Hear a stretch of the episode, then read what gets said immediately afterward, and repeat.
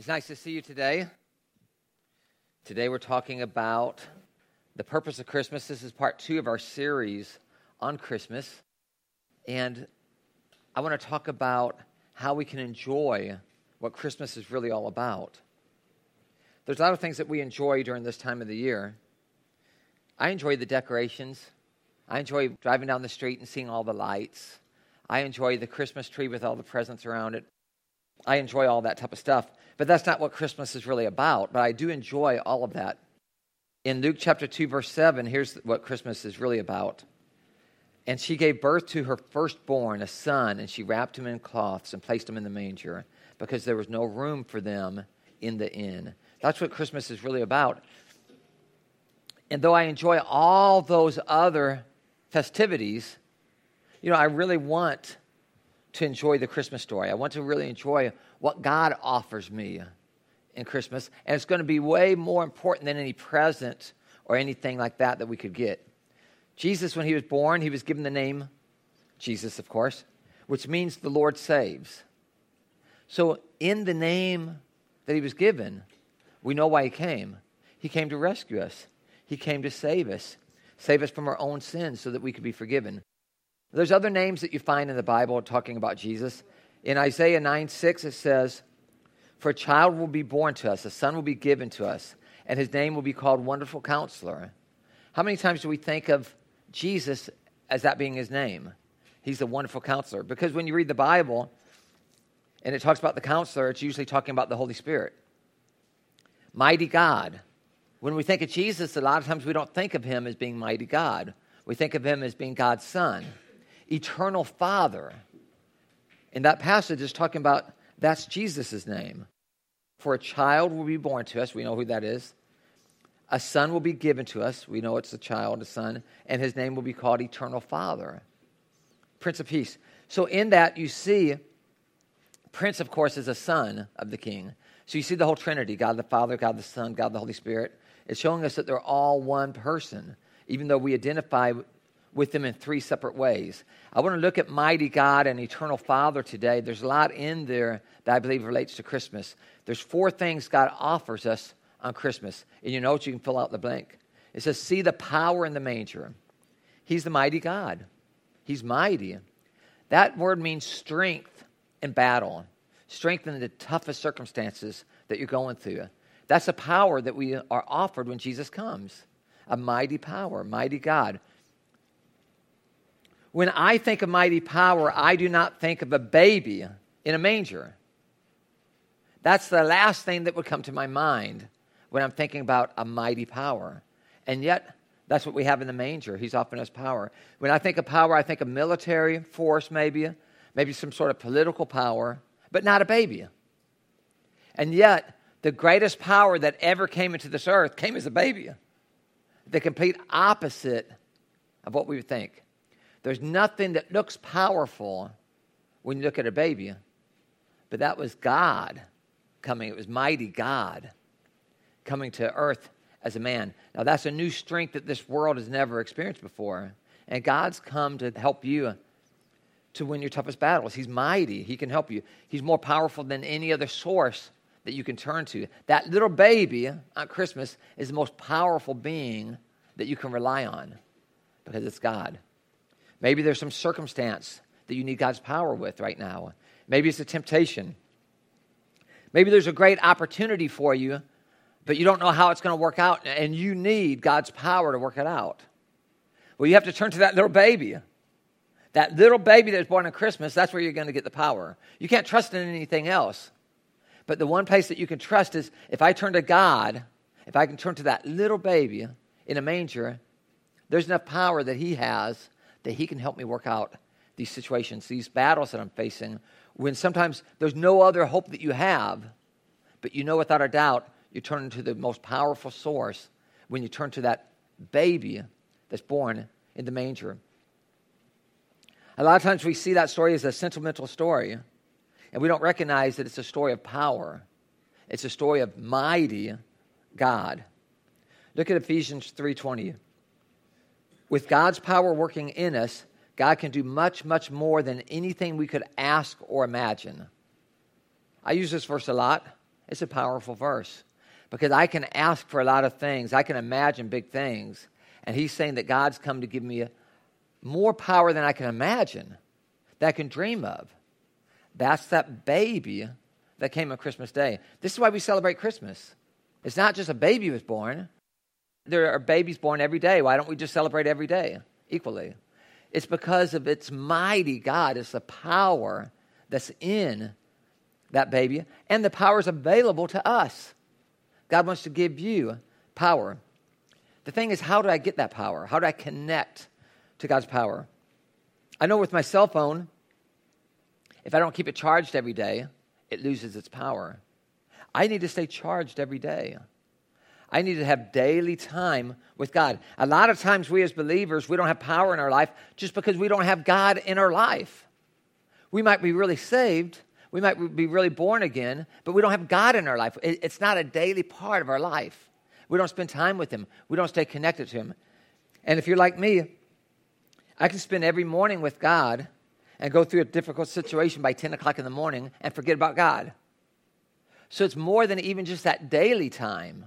It's that moment by moment walk with God where you're talking to Him all the time. I make it a habit to have a daily time with God, but still I have to walk with Him moment by moment because it's easier to go through something tough. You can read the Bible in the morning and drive on the freeway and be frustrated by the traffic, and you've lost everything you just read that morning because of the circumstance. It's a daily walk with God, but it's a moment by moment walk with God where you're communing with Him, where you're talking to Him, where you're in a relationship with Him. If you stay connected to the power source, you should have that power in your life. Look at Colossians 1:11. God will strengthen you with his own great power so that you will not give up when troubles come, but you will be patient. When I think about great power, I usually think of me accomplishing something great beyond my ability. Wow, if I could accomplish that goal, that's great power. Look at what I've done. And then the Bible talks about God's going to give you great power. If you rely on Him, He'll give you great power. He'll give you the power to be patient. I'm thinking, is that the great power? Is that the great power? Well, it actually is. Because where do we fail? We fail at being patient. We fail at being kind. We fail at being generous.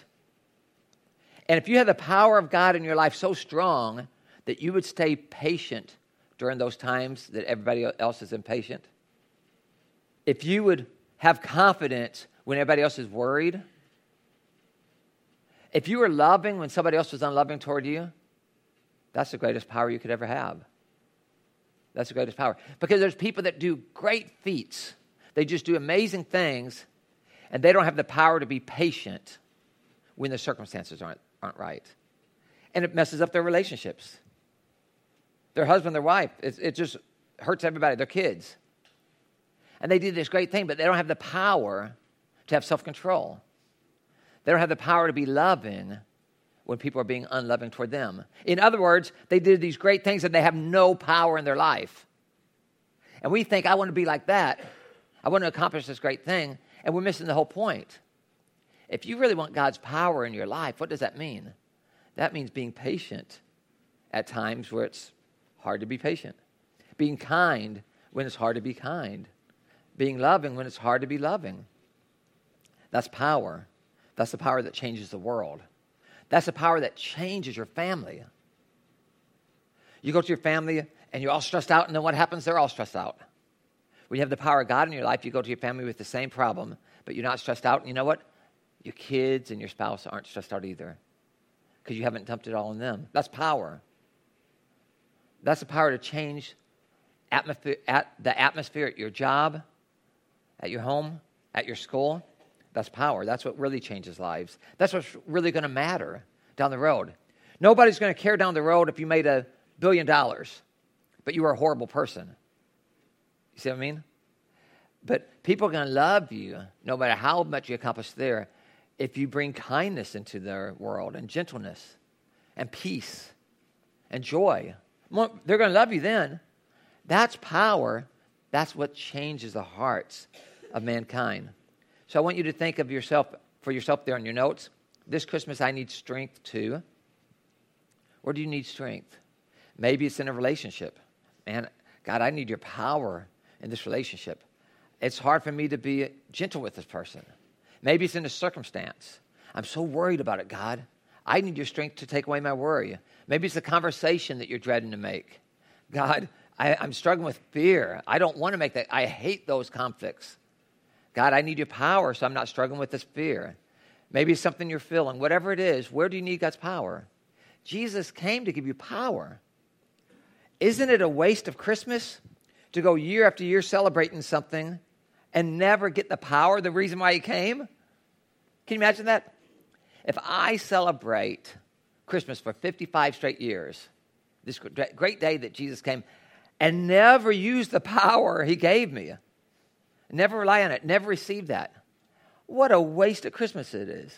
Isn't that a better Christmas present than anything else you can, can get? God's power to change me so I can be the type of person I need to be and affects the world around me. Number two, let's see the glory in the manger. The glory of God has come into this earth. That's what the manger is. We see God's glory there. See, we see God's glory a lot when you're reading the Old Testament. Like I think of the stories where the Red Sea parts, and the Israelites are following this pillar of uh, fire, and then it turns into a cloud at night, or the opposite way around, I think it goes. And they're following this around the desert, and you know, these are remarkable things like, wow, this is unbelievable. I wish I could see the power of God like that. I wish I could see the glory of God today. I wish I could walk up to a river and see it split and me walk across on dry land. I think, wow, in the old days, they, they had so much that they could look at and say, wow, we've seen the glory of God. Exodus 15 11 says, Who is like you, majestic in holiness, awesome in glory, working wonders? Today, we still see God's majesty, his awesomeness. We still see those great things about God. You don't have to see the Red Sea split, but you can go out to the desert at nighttime and look up and see a million stars and think the Creator made each one of those. That's awesome. That's majestic. The idea that God could just make the earth is mind boggling. But when you look at the sun and then you look at all those stars and galaxies out there, and you say, God did this through his spoken word, then you can worship him. You see the glory of God. In Psalms 19:1 it says the heavens declare the glory of God. The skies proclaim the works of his hands. You can remember in the Old Testament the sea parts. You know Moses was doing miracles from God. He turned water into blood. He all these amazing things that you see happening in the Old Testament. You go out and you look at the stars at night and you think God did this. The glory of God is beyond me. And yet none of that compares to Christmas. Because I don't care how many galaxies and how many millions and millions of stars there are out there to look at. There's nothing as glorious and wonderful and amazing and majestic as God coming to earth as a baby. God. We're just not looking at what He created. Now we're looking at Him as a baby. And you got to scratch your head and think, like, wait a minute. That little baby did all this. And it's mind boggling. Like, if that doesn't blow you away, nothing will. God coming to earth as a baby, he has to cry to communicate. It's beyond my way of thinking. He's beyond me. That's the most glorious thing. So Christmas comes, and it's a time to recognize God coming to earth as a man that should blow us away. And instead, we're complaining about the fudge has too many nuts in it. We're complaining about things like that when it's a holiday to focus on God coming to earth as a man. Something that's just beyond our wildest dreams. In Hebrews 1 3, it says, God's Son shines out with God's glory, and all that God's Son is and does marks him as God. God came born as a baby. How do you fit God into a baby? Well, it took a lot of humility. It took a lot of humility for God to be willing to do that. So the creator becomes a creature. He was eternal and he puts himself bound by time. Heaven can't even contain him, and now he's in a woman's womb. You know, he's clothed in majesty, and now he's in cloths in a manger. That's a feeding trough uh, for animals. He's sovereign God, but now he's depending on a mommy and daddy for food and clothing. You can understand why it was such a stumbling block to the Jewish people. Even though it's the Old Testament that prophesied his coming, but it's a stumbling block. He's just a regular kid. That can't be God. Of course, it was difficult for them to understand and believe it. Even though it's written in their scriptures that he was coming, that Isaiah passage is from the Jewish Bible saying he's mighty God. This child that's born is eternal Father. And even though it says it word for word in their scripture, you still see a baby and it's hard to believe. I know it said this is going to happen, but I can't see it. A baby? A baby? That's God? It's hard for them to understand.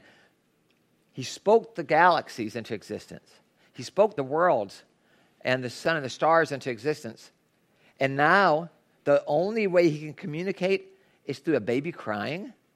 That's the only way He can communicate. The same God that spoke everything into existence, the God of the universe becoming a baby.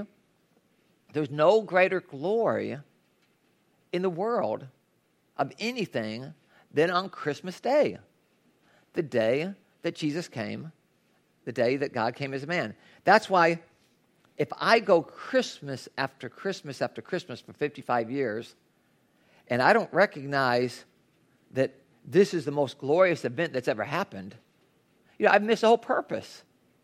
I've missed the whole purpose of Christmas no matter how many, much fun I have with decorations and presents, if I don't understand what it's really about, I've missed it. I've wasted 55 Christmases if I don't really understand that this is about God coming to earth as a man. Nothing can be more glorious than that. Why? Why did he do this? He wants us to understand him. He, he wants us to love him. He wants to love us. He wants to show us how real he is to us. I can't understand God. I can't. I can't understand the Holy Spirit. It's a spiritual thing. I, I, can't really understand that. God in heaven somewhere. I can't really understand that. But Jesus, I can understand. He's a person that's walking down the street. He's a real historical figure. I can understand, you know, George Washington, Abraham Lincoln, people that have lived in the past. People I can understand. I can understand Jesus. I can't understand the Holy Spirit. I can experience the Holy Spirit in certain ways, but to fully understand Him, Jesus came, God came as a man so that you and I would fully understand Him, so that we would fully get it, and so that you and I could fully have a relationship with Him, a real relationship with Him that changes our hearts and changes our lives. And we understand, wow, as a person, God knows what it means to be weary now. God knows what it means to suffer. God knows what it means to hurt. God also knows what it means to have successes and victories. When I'm praying to God, I'm not praying to some God that doesn't understand. He totally understands everything. Why? Because he's been there. He's a human being, someone that walked on this earth. It's sometimes hard for us to understand the idea of the Trinity that God, there's one God, but he reveals himself as God up in heaven, Holy Spirit, and as a Son God the Father, God the Son, God the Holy Spirit. But Jesus is God, and it's glorious, and it's amazing. See, we're a culture that we're driven more by celebrity type of status. Like if there's a celebrity, we get excited about that person. And maybe it's our sports, it's a sports person, and we're into that sport, and we love that athlete. And we actually follow their personal life because we're looking for a wow. Or it's a movie star, you know, or a famous singer, and we just look at them and we follow their life because we want to be wowed. Well, let me tell you this. If you're shooting that low to get wowed, there's something wrong. That is super low. Another human being, if that's what it takes to wow you, then your standard is way too low. What's wrong? Because what wows me is God came to earth as a man on Christmas Day, as a baby. That's wow. That's a wow. God on earth that's a wow. A celebrity, they're just a human being just like you and I. They wake up in the morning, they take a shower, they put their clothes on, they go to work. They're just a human being. But God coming to earth as a man is, that's a wow. I think we shoot our, our goals are way too low. Our standards are way too low. God wants to do something great in your life. He wants to do big things in your life. Don't have a low standard. Believe in a big God for big things. You know, how big is your God? How big is your God? God came to earth as a baby, Jesus Christ. That's, that's a wow. So, this Christmas in your notes, I need a bigger perspective. Maybe it's on a problem. What's, what problem do you need a bigger perspective on? Maybe uh, it's a reality that you're going through. What thing about you or someone else do you need a bigger perspective on? Where you're, you're not shooting low. Maybe it's a goal that you need to accomplish and you're shooting too low and you say, man, I need a bigger perspective than this. Maybe it's your thought on your my marriage, we're having so much problems, we're never going to make it. Well, that's shooting too low. If you're saying you're never going to make it, maybe you need a bigger perspective on that. My son or my daughter, they're going through this and that. Maybe you're shooting too low on that relationship. Pick something higher. You need a bigger perspective. Start thinking, I've been thinking about what I can do at work, but what could God do through me? What could God do through me? Shoot for some, how big is your God? Shoot for something big. So in your notes, if there's an area of your life that you need a bigger perspective, write that down. Why? Because you believe in a mighty God. A mighty God. The third thing is see the hope in the manger. You have the eternal Father. That's the other verse. You know, it was wonderful counselor, mighty God, eternal Father, Prince of Peace. Eternal Father. You see the baby, and you think, that's the eternal Father. For unto us this day a child is born, and one of his names is Eternal Father. What? You don't look at a baby and think of the words Eternal Father. And why? Because he wants to give you an eternal hope. When it comes to hope, sometimes we have a different idea of what that means. What hope means to us is I hope I win the lottery. I hope I get that raise at work. I hope the stock market doesn't crash. I hope this politician gets elected, or I hope that politician gets elected. That's what we think hope is. That's not the hope of the Bible. There's all kinds of hopes out there, but that's not the hope that God's talking about. If you put your hope into something that goes up and down, then I bet your emotions are going to go up and down with it. If you put your hope in something that's not going to last, then you know your hope's not going to last. If you put your hope in something eternal, you have stability in your life, and it's going to be there forever. You put your hope in Christ. You put your hope in inside that manger. Inside that manger is a little baby, and He's the eternal Father. My hope is in Him. I'm putting my hope where it counts. That's what Christmas is about. It's to give us hope. Because we're putting our hope not in what politician's in charge or isn't in charge. We're not putting our hope in things like that. We're putting our hope in that baby, that baby that's come, the eternal Father. We're putting our hope there because that's only that's the only way that you can have a stable life. If you hope in anything else, you're going to just be a, a mostly wrecked half the time because most of the time or half the time things aren't going to go the way you want, and then your hope is crushed. Look at Second Corinthians. The yes to all of God's promises is in Christ. That's saying the yes to all of God's promises is in that little baby on Christmas. That baby. The yes to all of God's promises. What does that mean? There's 7,000 promises in the Bible.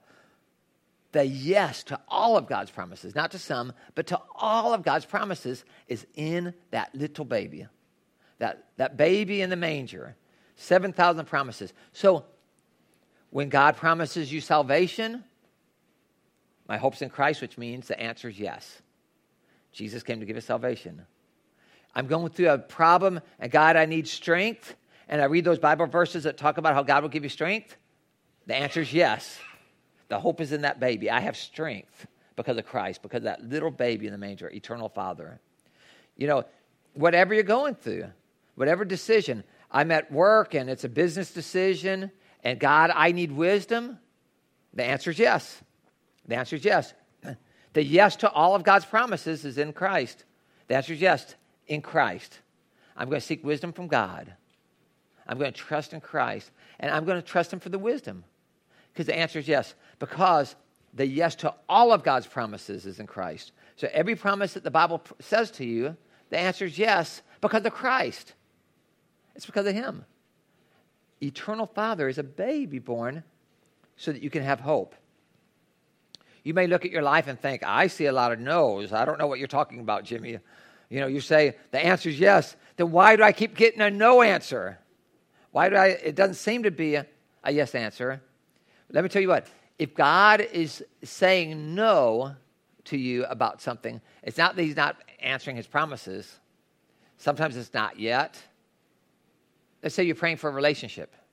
I believe that God's going to do the best thing for you. And sometimes the answer is not no, the answer is just not yet.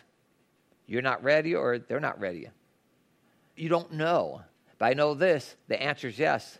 God's going to come through on his promises. In Romans 5, 3, and 4, it says, We also have joy with our troubles because we know that these troubles produce patience. And patience produces character, and character produces hope. So a problem comes into your life, and instead of running away, you stick through it, you ask God for strength, and through that process, He gives you patience. And He develops and strengthens your character. And as a result of that, you now have greater hope. You have greater hope. Because now, when you go through situations, you've been strengthened. Things don't shake you like they used to. Why? Because you have hope. I have hope now for the future because I've seen how God's come through with me in the past, so I know I can st- be steadfast. Romans 15 4 says, The scriptures give us patience and encouragement so that we can have hope. And now I know that as I read the Bible, the scriptures, make that a daily part of my life, I'm reading it more and more and more. And now things that I would be impatient about, I have patience because I've seen what God does through scripture. Things that would discourage me, I'm still encouraged because when you read the scriptures, you see what the circumstance looks like in the situation as you're reading through the Bible. You see the circumstances, and then you see that God's working things behind the scene. And then you realize if he did it for that person, and if he did that for that person, and if he did that for that per- person, he did it for that person, he did it for that person, he's doing that for me. And you're encouraged. Because you look by what you see, you would feel discouraged. But the scriptures give us patience and encouragement. Because you have God's word in your life, you have hope. So everybody else is looking and saying, Man, your situation's hopeless. And you say, I have hope. How can you have hope? Well, I read the Bible. And it gives me patience and it gives me encouragement. And it will do the same for you. Because they see the circumstances and you see the God behind the circumstance and you have hope. How about this Christmas? Where do you need to have hope? Where do you need to trust Him in? What situation do you need to trust Him in? Maybe there's a person that you need to trust Him with. What feeling are you going through that you need to trust God about? This Christmas, I need to trust and fill out the blank of what you need to trust. For some of you, you need to trust that God's working through the problem that you're in, that all things work together for the good of those who love God and are called according to his purpose. So the problem's not good, but you're trusting that God's going to work it out for the good. For some people in here, that's all you can trust. The worst thing in life can be worked out for the good, and you're trusting God in that. There are some of you that feel hopeless. You look at the circumstance, and you, now you're going to start looking at God. I'm making a decision to look at God. He's bigger than the circumstance. Never let a temporary circumstance steal your hope.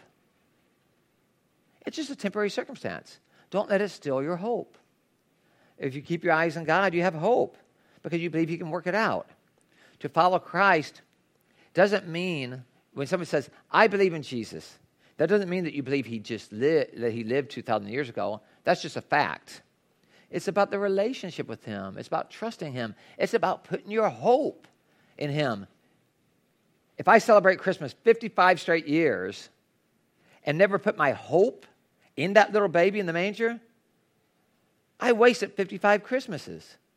It doesn't matter how many gifts I've given out and how many gifts I've received. If I have 55 Christmases and I never find my hope in that baby, it's all a waste. It was all for nothing. Christmas is a time for me to have hope. So during the Christmas time of season, no matter what I'm going through, I still have hope. It's a reminder like, wow, it's Christmas time. I've lost focus because of this problem. I've been feeling like things are hopeless. But wait a minute. God came to earth as a baby to give me hope. and it gets you back on the right track. If Christmas doesn't do that for you, you've missed the purpose.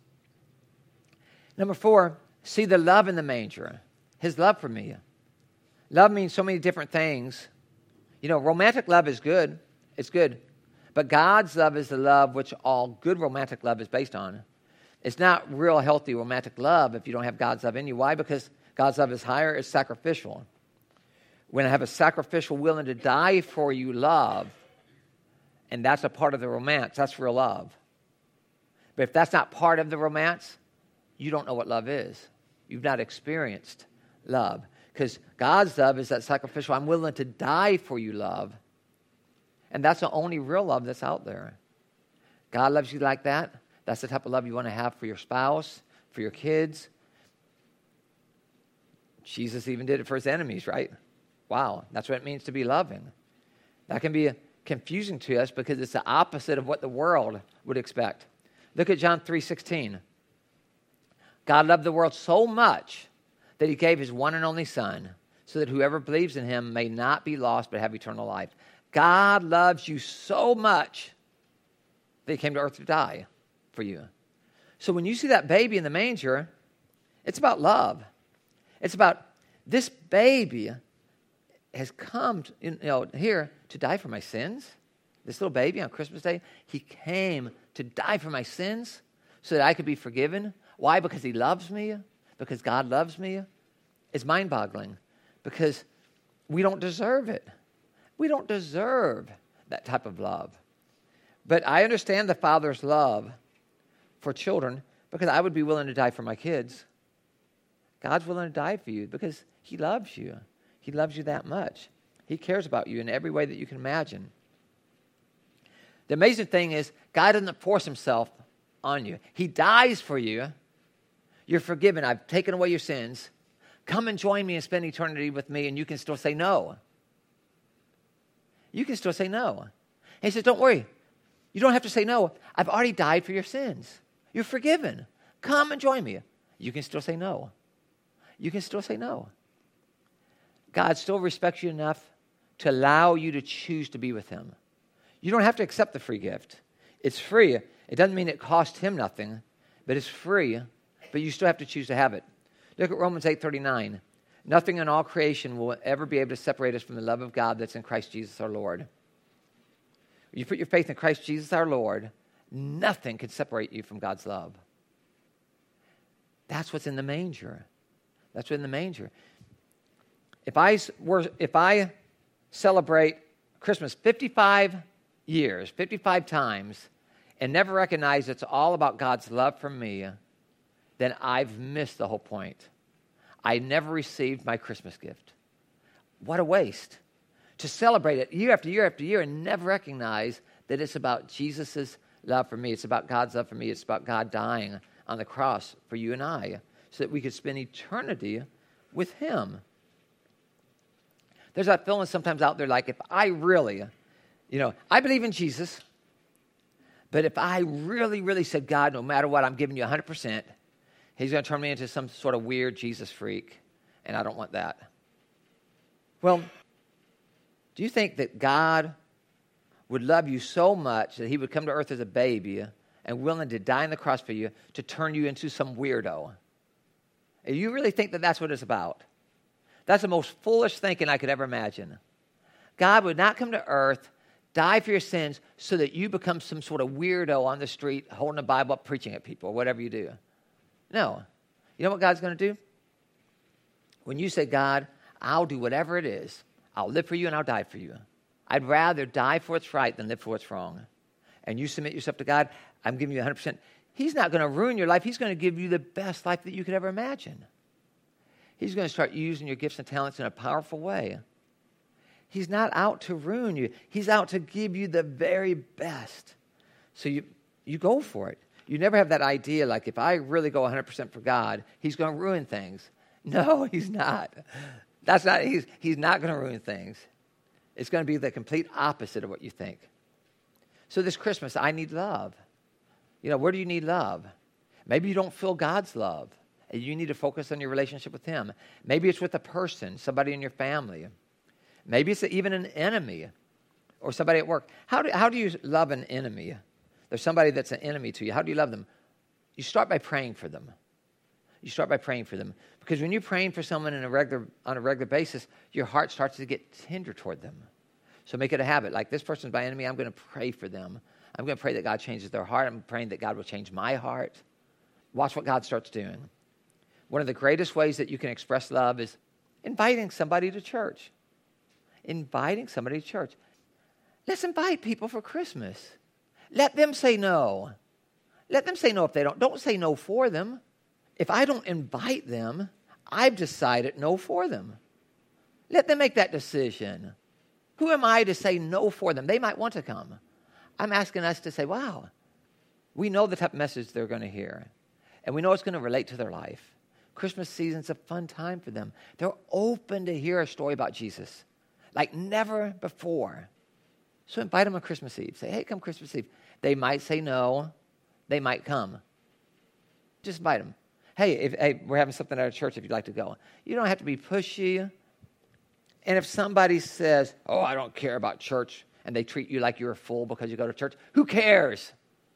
Who cares? That's okay. Let them treat you like you're a fool because you go to church. But just invite them. See what happens. God will rock their world. God will get a hold of their life and turn it around like you've never believed. Marriages will get saved because of a simple invitation. Because I've seen it all the time. I've seen marriages come into this church that were a wreck that got together just because of turning to God. People come into this church and through the process of being here, they quit using drugs. They have an alcohol problem and they stop. It's incredible. These things happen constantly. So just give them an invite and let, let them do whatever they do with it. Let them throw it away, let them laugh at you. But you'll be surprised. A lot of people say, Oh, thank you. Most of them will say, Oh, thank you. And most of them won't come. Most of them are not going to come. I'm not saying that out of lack of faith. I'm just saying realistically, most of them aren't coming. But God knows the ones that are ready. And we don't know. And you just give them a card and let God, if they're ready, they'll come. They'll come. But that's one of the greatest ways to show love.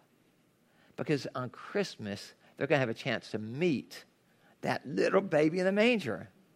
They're going to meet eternal Father, mighty God. I can't think of anything amazing, more amazing than that.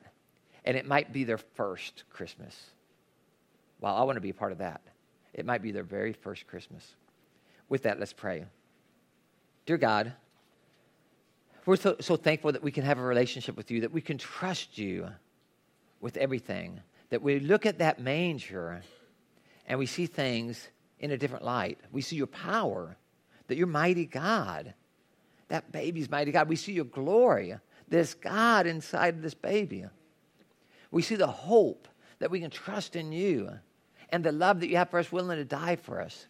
God, we pray that this Christmas season that we really see what it's really all about. So it can be the most wonderful, fantastic Christmas that we could ever imagine. It's in Jesus' name that we pray. Amen.